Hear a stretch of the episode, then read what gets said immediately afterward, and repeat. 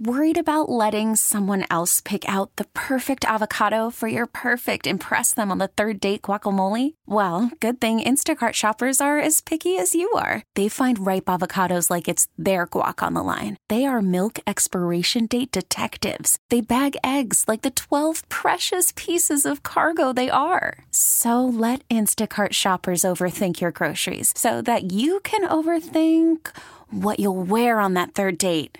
Download the Instacart app to get free delivery on your first three orders while supplies last. Minimum $10 per order. Additional terms apply. Royal Caribbean's Wow Sale is back. Right now, get 30% off every guest and up to $300 to spend at sea on Royal Caribbean's Anthem or Adventure of the Seas, both sailing from the New York area, starting from $99 per day. Discover how much adventure you can fit in one vacation with the Wow Sale. Come seek the Royal Caribbean. This offer ends today, so visit royalcaribbean.com or call your travel agent today. Offer ends February 11th. Prices are per person, double occupancy, interior room. Reflects savings subject to availability. Taxes, fees, and port expenses additional. Restrictions apply. Ships registry Bahamas. Town Fair Tire is Connecticut's largest discount tire dealer. We honor every manufacturer's rebate and all our competitors' rebates, too. For the guaranteed lowest price, nobody beats Town Fair Tire. Nobody! Town Fair Tire! Get the big company benefits of your dreams at rates your business can afford. JustWorks.com/radio. And 2020 sports time, 8:02. Multiple reports say 31-year-old right-handed pitcher Yu Darvish is headed to the Cubs on a 6-year, $126 million contract. Yankees were a possible destination. The Bombers and the Mets, they begin spring training this week. Giants were reportedly denied permission to interview Vikings quarterback coach Kevin Stefanski for their offensive coordinator opening. Philadelphia running backs coach Deuce Staley rumored to be in interest of Pat Shermer. The United States is on the board at the Winter Olympics in Pyeongchang. 17-year-old Red Gerard of Colorado capturing gold in slopestyle snowboarding. Meantime, over in college basketball. Well, how about this for a response? St. John's loses its first 11 conference games. They knock off Duke. They knock off top-ranked Villanova. And now Shamari Ponds with a 44-point afternoon as the Red Storm turn back Marquette 86-78. John Minko calling the Johnnies' third win in a row on the St. John's IMG Sports Network. Ponds with a Carnesecca Arena record for points in a contest. Seton Hall just short of Georgetown, 83-80. Rutgers a 67-55 loss to Nebraska. UConn was beaten by number 22 Wichita State, 95-74. Hofstra no match for UNC Wilmington, 90-70. Manhattan over Monmouth, 93-76. Iona beats St. Peter's, 86-77. And Fordham routed Duquesne, 80-57. The 2018 Snowball's almost here. Don't miss your chance to play on the field at MetLife Stadium, March 9th through 11th, as the New York Giants host the 6-on-6 flag football tournament benefiting Special Olympics New Jersey. For more information and to register your team today, visit njsnowball.org. That's njsnowball.org. 46, light rain in Central Park, and that's what's happening. I'm Dave Uram with 2020 Sports on WFAN, Sports Radio 101.9 FM, and Sports Radio 66. You can now listen to The Fan anytime, anywhere by downloading the all-new Radio.com app. This is The Sports Edge with Rick Wolf on your flagship station for New York sports.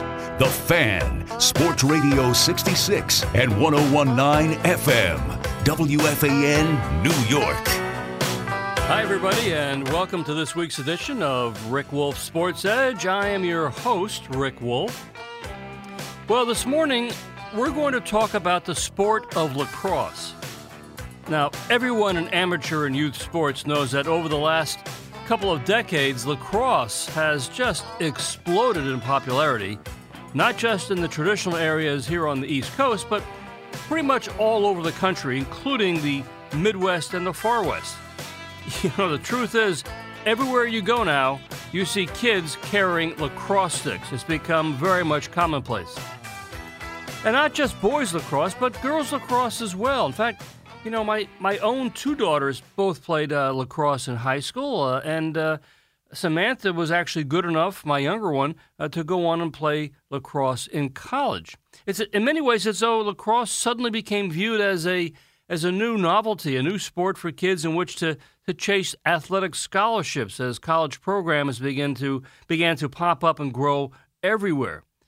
And there was a rush from college coaches, of course, to find the best players at very young ages and to offer scholarships to kids early in their high school careers. The result Well, a lot of confusion and a lot of questions. But look, I'm getting ahead of myself. On today's show, we're going to talk with the head coach of Princeton University's men's lacrosse program, Matt Madelon, who will answer my questions and will presumably answer your questions as well at 1-877-337-6666. That's brought to you, of course, by Mohegan Sun.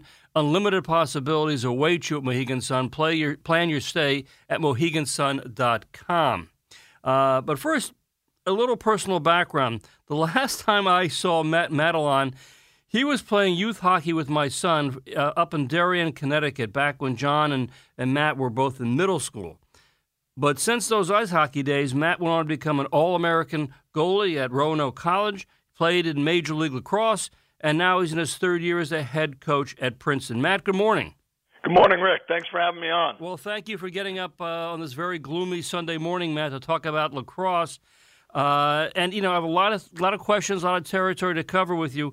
But the first question I have to ask you is, I haven't seen you in a long time since you were playing hockey. I remember you as a pretty prolific goal scorer as a wing. How did you become a goalie? How did you go from scoring goals in ice hockey to becoming a goalie in lacrosse? You know, it's funny. There's a ton of crossover in that sport. But when it came down to, you know, picking up the game of lacrosse, you know, we grew up playing baseball, you know, my father and everything and all my brothers. And when it came up to picking lacrosse, it was a position where, you know, the current team had a void, and, you know, it's a lot of eye-hand coordination. So I was just lucky to have the opportunity and then kind of exploded in the position. So definitely a little different from hockey, but there is a lot of crossover. So. Well, I was going to say, most people who know, obviously, who've grown up with ice hockey or lacrosse, they obviously are comparable in terms of the approach, both, you know, offensively and defensively. But being a goalie in lacrosse, man, that's a tough job, right? It is. It's I'd have to say it's one of the more challenging positions in all of sports. I think that, you know, outside of the quarterback in the NFL and a handful of others. But sure, I mean, you're not wearing a lot of pads. That ball's moving, you know, as they've changed the stick dynamics, these guys can shoot it upwards of 100 miles an hour. So it was, you know, I got a lot of good teaching along the way, and I was fortunate for my coaches that helped me through it. All right, let me ask you a dumb question, because I did not play lacrosse growing up. As I said, my two daughters played. But so I had to sort of learn the sport as I watched them progress. But if you're a goalie in lacrosse, as you just mentioned, I mean, the ball is zinging around 100 miles an hour, and it's a solid rubber ball. Doesn't that thing hurt? If you don't have much pads on your legs or your knees, if you get winged by one of those balls, doesn't that hurt like hell? Oh, it absolutely does. They've always categorized those lacrosse goalies and hockey goalies as being a little nutty. I'd like to hope I changed the profile there. You know, I think I tried to bring a little more skill to the position, but no, it absolutely does. That ball does hurt. You know, these young guys that are growing up in the position, they're tough little guys, and they take a beating throughout their careers. I mean, I've watched a lot of lacrosse. I said I don't see. I know the ball, if it hits the goalie, you know, it has to sting a little bit, but none of these guys seem to, I guess it was all part of the whole persona. You don't show any pain, don't try to express yourself when you're gritting your teeth. Oh, you bet. I think you have to approach it that way. All right, now, before I get to the calls, I want to ask you this, Matt. You know, as I mentioned in the opening, there's been a lot of, because all of a sudden lacrosse seemed to explode in popularity. So many people, so many kids now are into lacrosse, and as we've seen the huge expanse of college programs around the country, it's, you know, it's almost like we're seeing now a response from the college coaching recruiting that they're looking at trying to recruit or have been trying to recruit kids as young as 8th grade, 9th grade. I mean, tell me about that. And that's been curtailed now, correct? I just want to go through it to make sure people understand what's going on. It absolutely has, and I'm happy to share, and I appreciate you asking me about it. You know, lacrosse, it's still in its elementary growth in terms of the rules, and we're trying to get everything organized from all different levels. But the recruiting piece has been the priority. In years past, you've been able to contact prospective student athletes as young as 8th and 9th grade. And that may not be coaches contacting, but you may be able to receive calls from them. In recent legislation, they've passed that it bans all college lacrosse coaches from contacting prospective student athletes until September 1 of their junior year. And what that's done, honestly, it's a breath of fresh air for everyone. Mm-hmm. It allows the coaches to see these guys matriculate as not only students but athletes as well. And then it allows the student athlete to kind of grow, and it's not it's not necessarily the best 8th or ninth grader that's going to end up with a scholarship now. It's the young man or young woman that continues to progress and continues to, you know, develop athletically and buckle down in the classroom that's going to earn themselves opportunity. So it takes a little pressure off both sides.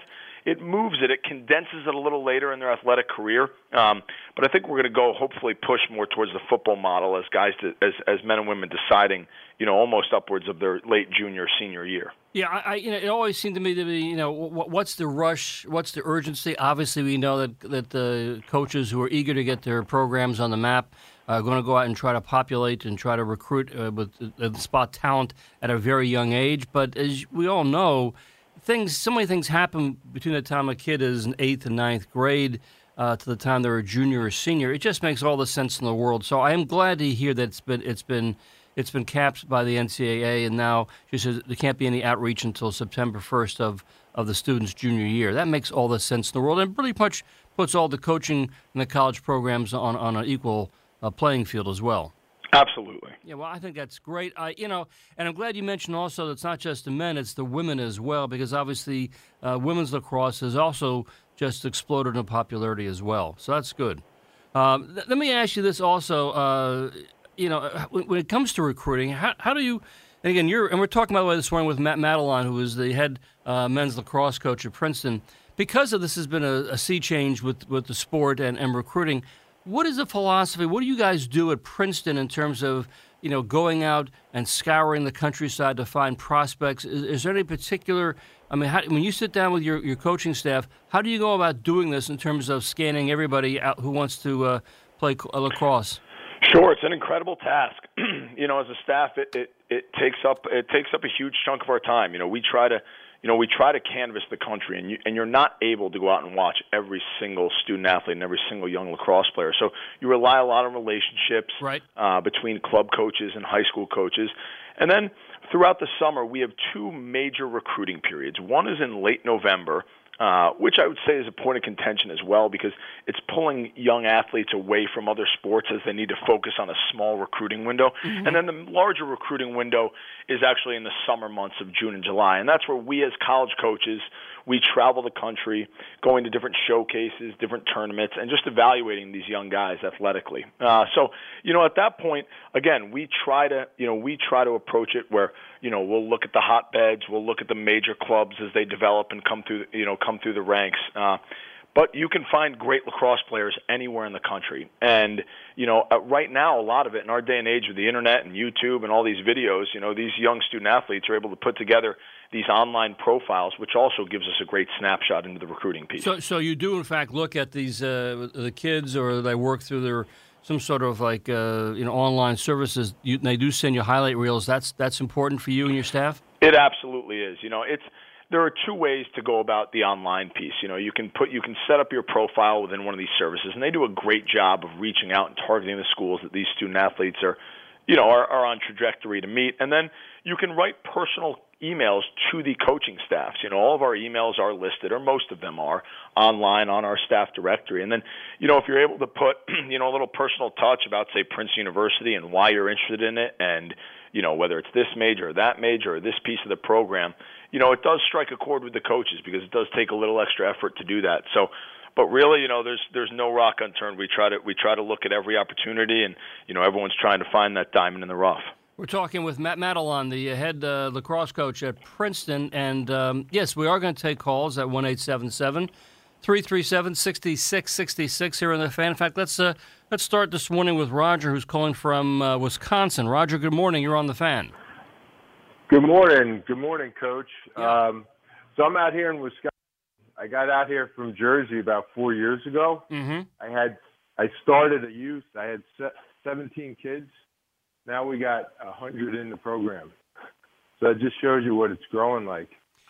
I'm worried about the same thing Rick talks about in soccer, where the strategy to run spring travel at the youth level, travel type, you know, teams as opposed to neighborhood-based teams that are affordable, and it seems like U.S. Lacrosse is kind of endorsing that a little bit. Maybe you could speak about it. Sure. Well, first off, thank you for the good work and spreading the game. I think that it's something that as our game grows, we continue to need folks like you that head out there in the non-traditional areas and get student and get young guys playing. It's really different. There's been a huge push in the club circuit. And, it's a little bit of the Wild West out there in our game right now because there are a lot of opportunities to make money and pull dollars from this game. And there's not a true structure or path as they continue to change the rules. I think that, the club coaches and these club programs that begin, they're hoped to provide the opportunity that they can get guys from Wyoming or Wisconsin or, in terms of California and get them east. So that's one route of it. The other piece of it, and I can't speak directly to how U.S. Lacrosse is endorsing it. I think that everyone's trying to get their heads around what truly is the best approach.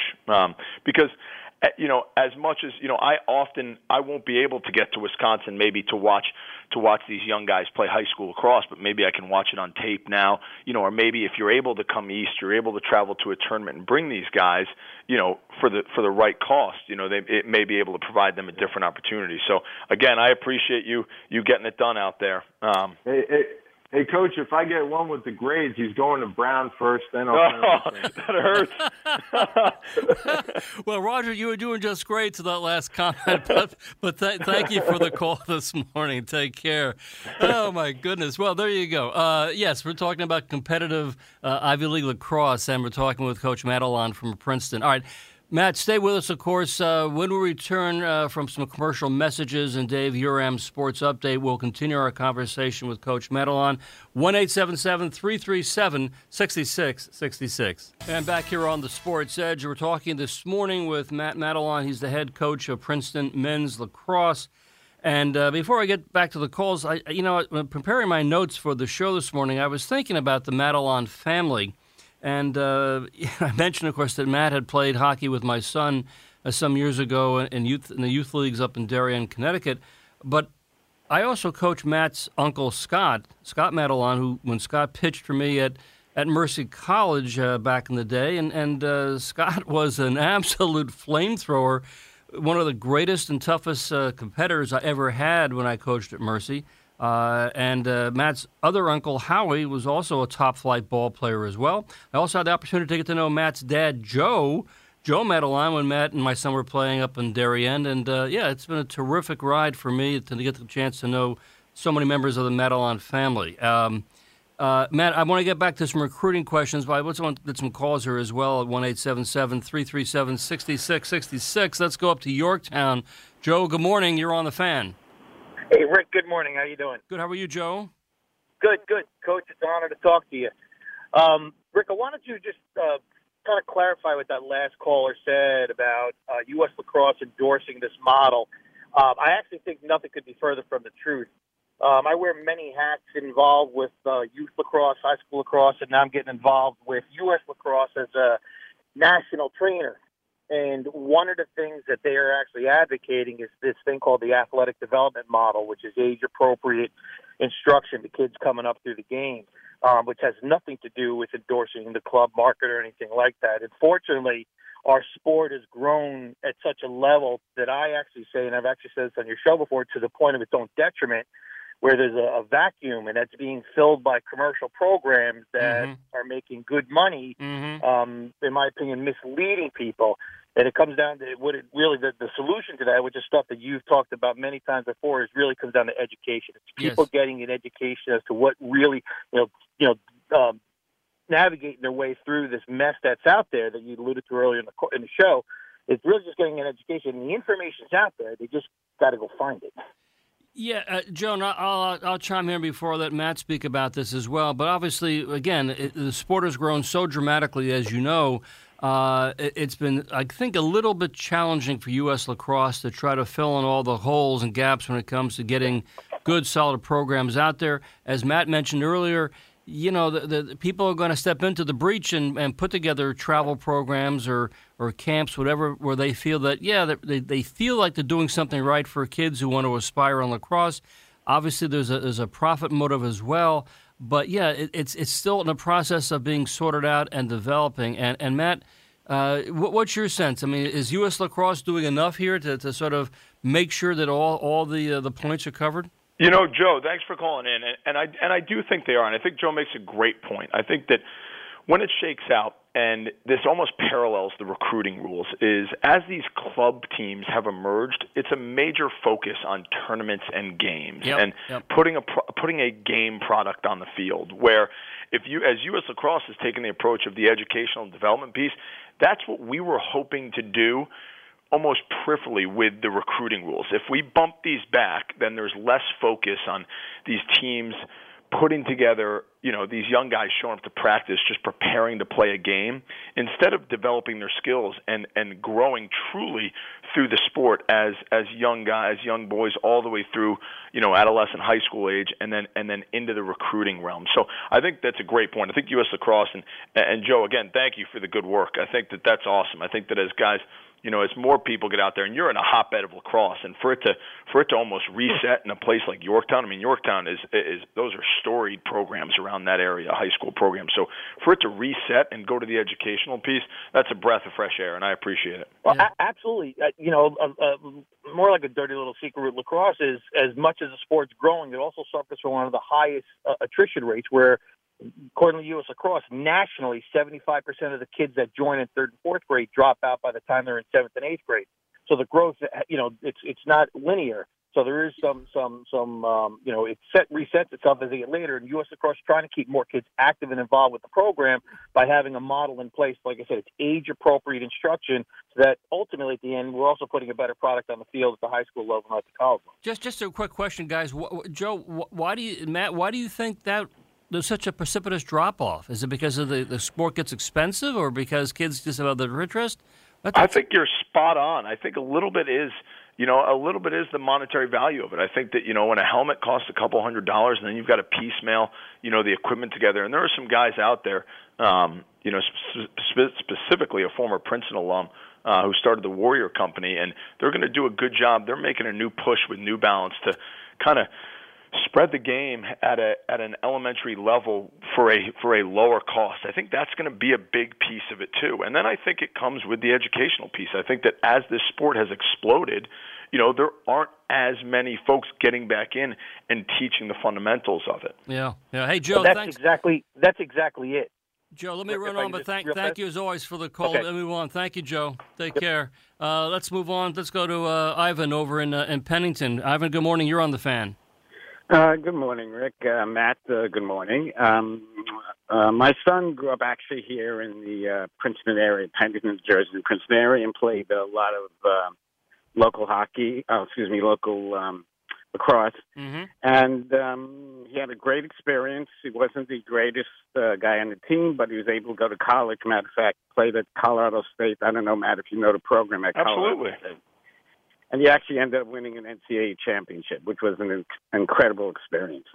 But my real question is, do you have any pressure yourself taking over a Princeton program that obviously was started and grown by Bill Tierney? Sure. I mean, I think that, you know, look, I've always thought in this profession, you want to be at the best. You want to be at the best places. And if that's having a bullseye in your back and the pressure of succession, you know, and the pressure of winning, I think that's outstanding. I think that, you know, that's what drives me every day. And I think that, you know, Bill Tierney did an outstanding job laying the foundation and creating an outstanding tradition here and a history and a tradition of winning at the highest level, both on the field and in the classroom. And that's the true Ivy League model. And that's specifically the Princeton model. So to be able to take over a program with that storied tradition and that history behind it, it's motivating every day. I get to walk into my office every day and stare at 6 national championships. Yeah, I think obviously I think he's also had a great idea of, and bringing the love of lacrosse to the West Coast as he took over Denver, and he's grown that program immensely. An absolute pioneer. We couldn't be happier to have him, you know, in our coach's body, and for what he does for the game every single year. You know, not only with the rules and the recruiting piece, but how he's spread the game. And, you know, he's now influential in starting the box lacrosse game out west and growing that as well. So he's done such an outstanding job for our game of lacrosse. We're indebted to him over here at Princeton, but we're happy that he's a former Tiger. Yeah. Hey, Ivan, thanks for the call. You know, it's funny you mentioned. Look, we're talking about elite lacrosse programs, and obviously Coach Tierney had great success at Princeton. And you know, Matt is there now in his third year, and yeah, as Matt said, Matt's a competitive guy, no question about it. You're looking at a great history of a lot of championships, but that's, as you said, Matt, that's what it comes to. And when you're playing sports at a high level, you embrace that. You deal with that. You say, look, we're gonna keep the momentum going. It's as simple as that. Now, I mentioned earlier on the show, you were a goalie. You were an All-American in college at Roanoke, which is a Division III program. Can you talk for a second about the differences with lacrosse at a D1, where you're coaching now as a player at D3? Because a lot of kids, a lot of parents just don't understand if there really is a significant difference. And the thing I talk about all the time on the show is that, you know, so many kids, so many other parents think going from high school where you're a star to playing D3, it's just like an automatic jump. It's just not a big deal. It's just a natural part of the progression. But we both know that D3 is very, very competitive, particularly in lacrosse. It absolutely is, and I appreciate you asking me about it. You know, I started at Division I, Hofstra University, and transferred to Division III. I've coached at both levels, so I have the perspective, you know, and then being able to play professionally. And I played professionally alongside of both Division I, Division II, Division III, and Ivan had mentioned his son won a MCLA championship out at Colorado College. We have those guys in the realm as well. So as the cream rises to the top, you know, it's the best players in the world. They're going to find their way to the professional ranks. Yep. But in terms of the Division I, Division III comparison, there is a perception that Division III is so much less in terms of Division I, in terms of the time commitment, athleticism, and that's not the case. I think whether you're at Princeton, Syracuse, Division I level, or you're at Roanoke College or Stevens Tech at the Division III level, you know, it's once you get into your spring season, it's a full-time job. It's the same thing. It's about balancing, you know, your academics and your athletics, and then there's not a lot of time for anything else. It's the true difference is in the fall season. There are Division III models where most Division III teams have 16 fall practices, and they spread that over 4 weeks. And the reason why they do that is it gives you a snapshot of what it's like to be a college athlete so that you can prepare yourself for the spring. There's also Division III, the NESCAC model, which is the New England Small School Conference up there in terms of Middlebury, Tufts, those schools, where Bowdoin, where they actually don't have a fall season. They focus on the students, they focus on being student-athletes, and then they come back, and it's just a spring season. And a lot of where that shakes out, and a lot of those guys that play in those leagues end up in the pros too, but a lot of where that shakes out is just it's the student-athlete in his decision time of where he wants to have his time commitment and what experience. Both experiences, like I said, in the spring are very intense and very take up a ton of your time. But it's in the fall season where the difference between Division I and Division III really shakes out. And speaking of the fall campaign, the fall practices, what do you guys do at Princeton in the fall? So at Princeton, we're limited by the Ivy League, and it's a model we stand for where it almost models more of the Division III realm, where we're actually allowed 12 dates in the fall. And then outside of those 12 dates, we're allowed individual work. So what it does is, again, it is closer to the Division III level where they want their students to come in, focus on being a student first, get a feel for it, and then move on to the athletic piece. And it's a model I truly believe in. I think it's a great balance, you know, for the students, for young men and women. You know, and I'm proud to be a part of the Ivy League. All right, let's get back to our calls. Let's go to our good friend Terry up in Amenia. Terry, I know Princeton, your ears must have been burning. Class of 1970, Coach. Class of 1970, wonderful. Princeton Tigers. Yep, go Tigers, number one. Number two, Coach Wolf's brother is a classmate. Yes. And I am sure, Coach, that you know a very good friend of mine in my class, Kirk Unruh. I absolutely do. Kirk's been wonderful for our program. He continues to do wonderful things for not only our program but our university as well. One of the all-time greats. The only problem is you can never pin him down to have a drink or a meal. He's too damn busy. You're absolutely right. On another topic, a little bit more serious, if you will, another one of my classmates, whom I think played varsity lacrosse when we were at Princeton, Mario Boiardi, had a very talented son named George, who was killed in a game at Cornell, as I'm sure you know. Absolutely. When the ball hit his chest in such a way that it stopped his heart. Would you please explain to me why lacrosse players, male or female, are not required to wear chest protectors? So, it's a great question, and they've changed the rules slightly in terms of the equipment mandates, in terms of sternum protectors. Women's lacrosse, I can't speak to it directly, but in terms of men's lacrosse, specifically goalies, which it's unfortunately happened to a handful of young goalies throughout the past few years, they've done a great job. The equipment manufacturers, done a great job of really padding the sternum and putting certain protectors there around the chest. And we mandate our guys to wear chest pads and shoulder pads and stuff for that reason. It was a really freak accident, really unfortunate. It certainly was. George was a great kid, and Mario and I were very close friends in college and have remained friends ever since. Yeah, Terry, it's thank you for that call. Thank you very much. Take care. You bet. And we're talking about, if you're not familiar, the medical term is commotio cordis. It's something that we've covered in the shows in the past, and it's basically a situation where a lacrosse ball hits a player in the chest, in the sternum area, it's a freak kind of accident, but it hits during the middle of a heartbeat, which causes like an immediate heart attack, and it's fatal. It does unfortunately happen, as Terry mentioned, happened to the son of one of his friends. The kid played at Cornell, and as Matt had just mentioned, it happens obviously with the goalies as well, because obviously the ball is coming at a tremendous rapid pace. But as you said, Matt, they're doing things to try to put like a plate in front of that sternum so these things can be prevented or at least curtailed to a certain extent. Yes, they are. I mean, look, like you had mentioned, it is somewhat of a freak accident, but there are always steps to prepare yourself for those actions. All right, let me take a pause here. We're talking with Matt Madelon, head coach of Princeton men's lacrosse. After we return from the sports update, we'll continue to take your calls here at 1-877-337-6666. Stay with me. New York. And no question that spring training is just a few days away. And to that end, this morning at 9 o'clock, I invite you to join my colleague Ed Randall, who will be talking baseball as he does every spring and summer here on The Fan, again at 9 o'clock this morning. Also, I as always, I invite you to check out my website and blog at AskCoachWolf.com.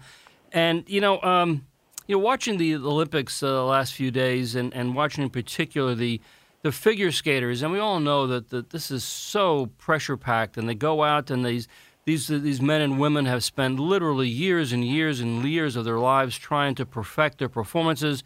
And now it comes down to the major spotlight of the Olympics, and it's so heartbreaking to see them go out and do their various routines, and sometimes they fall. And you sit there, and if you're like me, your heart breaks when they take a spill. And, one of the reasons why I wrote my book about the secrets of sports psychology reveal is we all want our athletes to be able to perform at their peak and consistent level best, and clearly these figure skaters who have put so many hours of effort into this, you wonder how they prepare. And I'm sure all of these competitors have sports psychologists who are working with them to optimize and maximize their consistency. But man, oh man, that's what we want our kids to do. And obviously the ones who end up winning the gold or silver or bronze medals are the ones who do compete under pressure and don't have any spills. It's a remarkable kind of mental process. And that's why in my book, which I mentioned to you, you really have to have a sense of working on the mental skills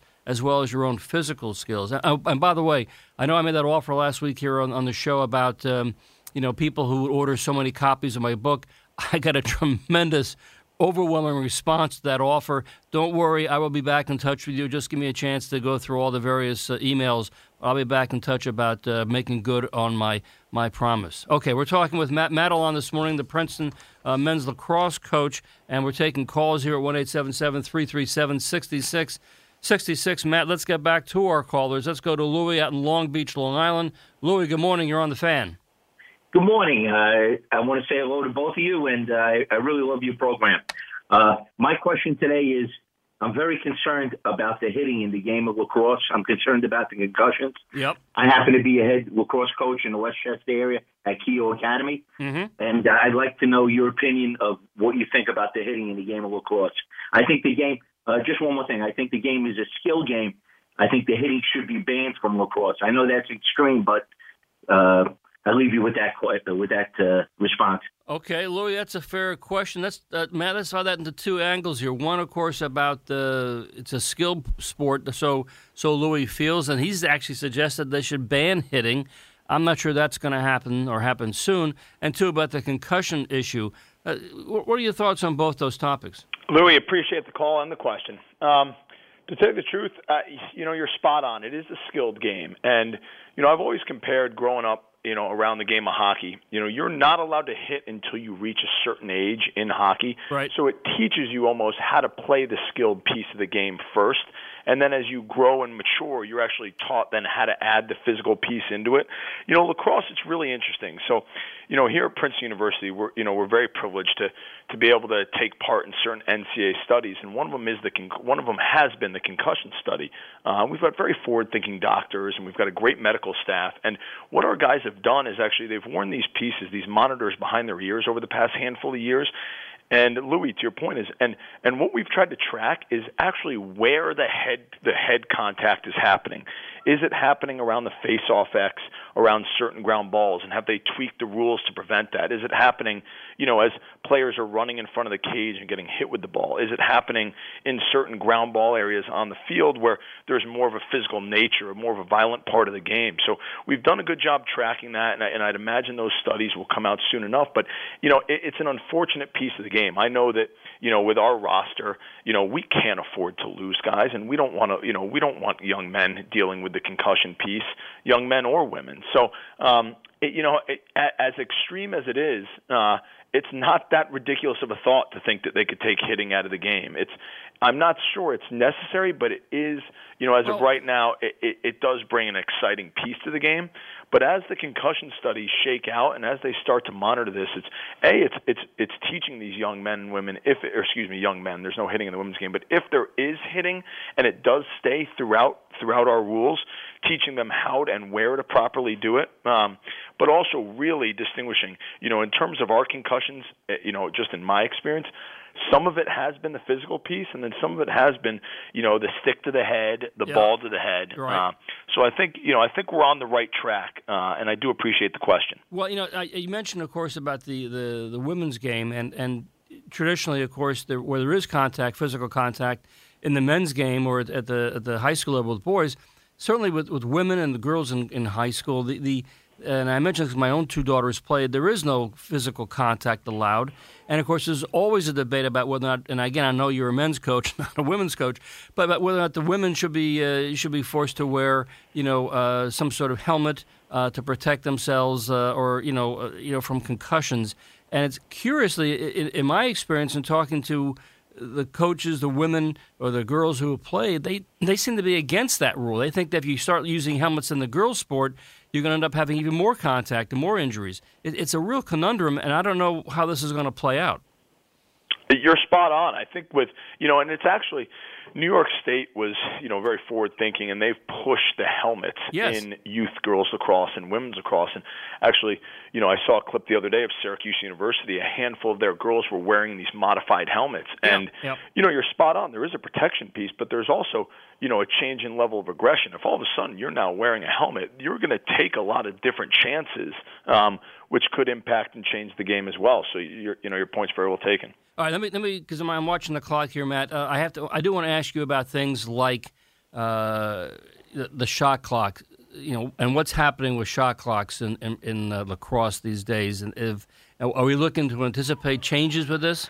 I think we are. I think that our governing body meets once a year. That's our coaches' governing body, and we talk about different rules that could impact the game. But it's more at it's a larger scale. It's a larger lens. We're trying to figure out how we can grow the game, at the youth level and continue to grow it nationally and internationally. And I think that a shot clock, it would help our game, and I think that it's moving in that direction. I think that, our biggest issue with the rules right now is that, we've got folks out coaching all over the country, coaching youth lacrosse, and they play one set of rules, and those officials learn one set of rules. And then there's the high school lacrosse, and there's a different set of rules there. And then there's the pro lacrosse, and there's a little different set of rules there. And then there's international lacrosse, and there's a little different set of rules there. So I think that, Again, if there were a hypothetical question, if I were in charge and I could change one rule, I would say I would try to make it universal so that young men can learn the game at one set of rules and grow and play all the way through, and officials as well, which would make our game a heck of a lot better,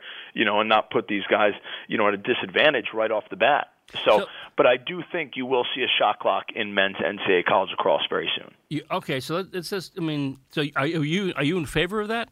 I am, and I sit on both sides of the fence. I think that there is a strategy to being able to coach your team and understand the tempo and really whether if you're a slowdown and you want to control the pace of the game and limit possessions, I think there's coaching strategy behind that. I think that adding the shot clock could make it more exciting, and we've got a little bit. We've got a little snapshot into a study with the women's lacrosse at women's NCAA lacrosse adding a shot clock, and it didn't necessarily raise scoring 5-10 goals per game. It might have raised it 1 or 2 goals per game, but it did in terms of possessions and shots. It could be deemed as more exciting. And, look, when it comes down to it, our sport needs better TV coverage and more growth there. So I think that the more exciting we can make our game, and that may be a big push for it. So, both sides of the fence, but I'd be in favor of the shot clock. Yeah, the only thing I'm thinking about, and this is obviously a rough analogy, is because there are so many parallels between ice hockey and lacrosse. Obviously, there's no shot clock on ice hockey. Everybody knows ice hockey the scores can change very, very quickly. But maybe with lacrosse, it's as you said, you're looking at this both ways. Maybe it makes the game more exciting. Does a sport need the shot clock? I just don't know. I'm not that familiar with the sport as well as you are, let's say. But, the point is it seems to be a pretty exciting sport already. You're absolutely right. It is. It's a very fast-paced sport. And, again, the difference between hockey and lacrosse is, we've always related is, lacrosse is almost upside-down hockey. You're controlling an object out of vision. You're doing – it's a lot of read-and-react situations. But the puck doesn't leave the surface in hockey very often, where the ball is constantly going out of bounds, and you can control the ball a lot more in lacrosse in terms of personal ball control, whereas in hockey, it's very quick read-and-react situations. No one's really holding onto the puck for that long. So, and there's less strategies in hockey of really being able to manipulate time of possession. So I think that it will. I think it'll help our game. I think it'll help the pace, and I'm excited to see where it takes us. Hey, last question, Matt. What about, we see, of course, analytics has totally infiltrated most of the other sports like baseball and basketball and football. Analytics happening in lacrosse, too? It is, and it's elementary growth, but it is happening. There have been a handful of different outlets that have kind of tackled it, whether it's time of possession, pace, efficiency, strength of schedule.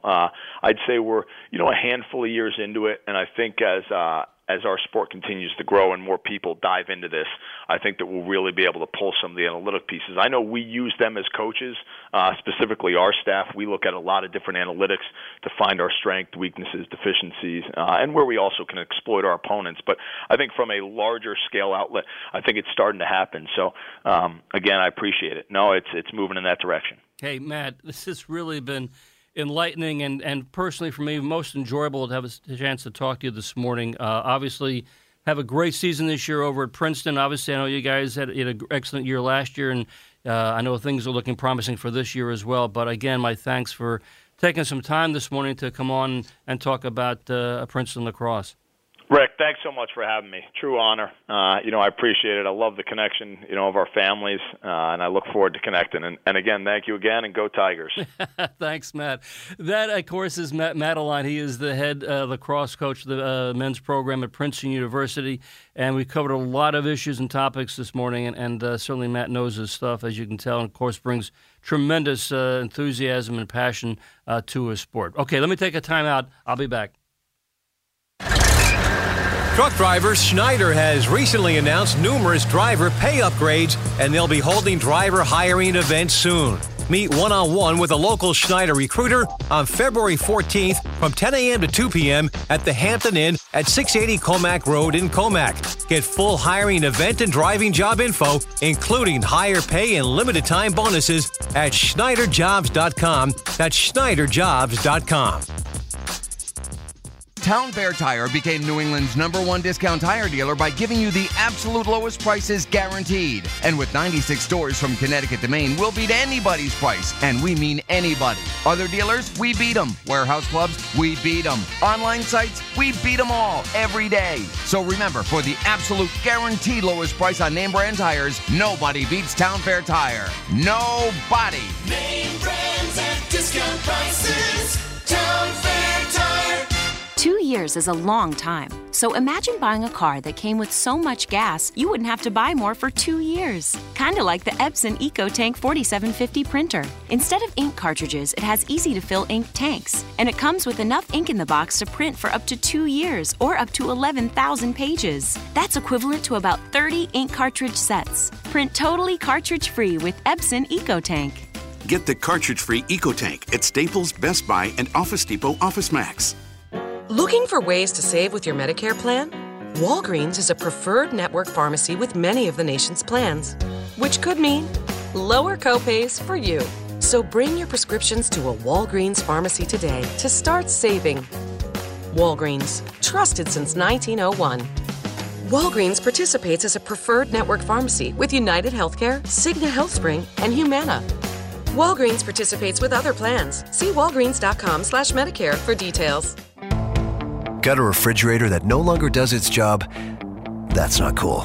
Time to see the Home Depot. Right now, you can save up to 35% on appliance special buys, like the reliable Samsung side-by-side refrigerator in stainless steel or black stainless steel for just $998. So start fresh and save big with up to 35% off appliances. Now at the Home Depot. More saving, more doing. U.S. only while supplies last. See store for details. Valid through February 28th. Radio 101.9 FM, The Fan, and Sports Radio 66, WFAN. Well, we covered a lot of ground this morning talking about lacrosse, and obviously Matt, as you heard, was extremely well-versed in the sport, and we know that lacrosse is just growing by leaps and bounds, not just around here, but all over the country, and you know, I thought Matt's comments we're quite on target. I mean, we're talking about everything from the fact that he feels that a shot clock will be coming in lacrosse sooner rather than later. The fact that analytics is now beginning to have some impact into the sport, which is interesting as well. Talking about, for example, he was very candid. He had gone to Hofstra originally, then ended up at Roanoke, where he was an All-American goalie. It didn't seem to bother him in his progression in his dreams to pursue a career at the professional level, and played Major League Lacrosse. I mean, he was to him, he said, "Look, it's all about playing time, and you got to find a program where you're going to play." And play a lot, because at the end of the day, and we all know this, it's all about having fun is by playing. And in his case, it got him a chance to show what he could do, and he really did great at Roanoke, a D3 program. And, you know, now he's at Princeton, where he's obviously putting a program which is going to be, very, very competitive. They had a great year last year, and things are looking good for 2018 as well. He talked about the fact that, you know, concussions that that is still a concern. Commotio cordis we talked about, and the fact they're using new types of plates to protect, athletes and their sternums so they don't suffer a heart attack when they get hit by a ball, and much more. I mean, obviously, the sport of lacrosse is just growing exponentially, and if your kid is interested in playing lacrosse, yeah, get involved. Get yourself a rule book, get yourself some video, find out more about the sport, because it's an extraordinarily popular sport, and it's now everywhere, as simple as that. And, check out U.S. Lacrosse, check out their website to get more information, because, as I said, it's a wonderful sport. My own two daughters have played and loved it, and still break out their sticks every so often to have a catch. Okay, that's going to do it for me in this edition of the Sports Edge. My thanks this morning to Anthony Gallo. Please stick around for Ed Randall. He is up next talking baseball. I'll see you next Sunday right here on the Sports Edge.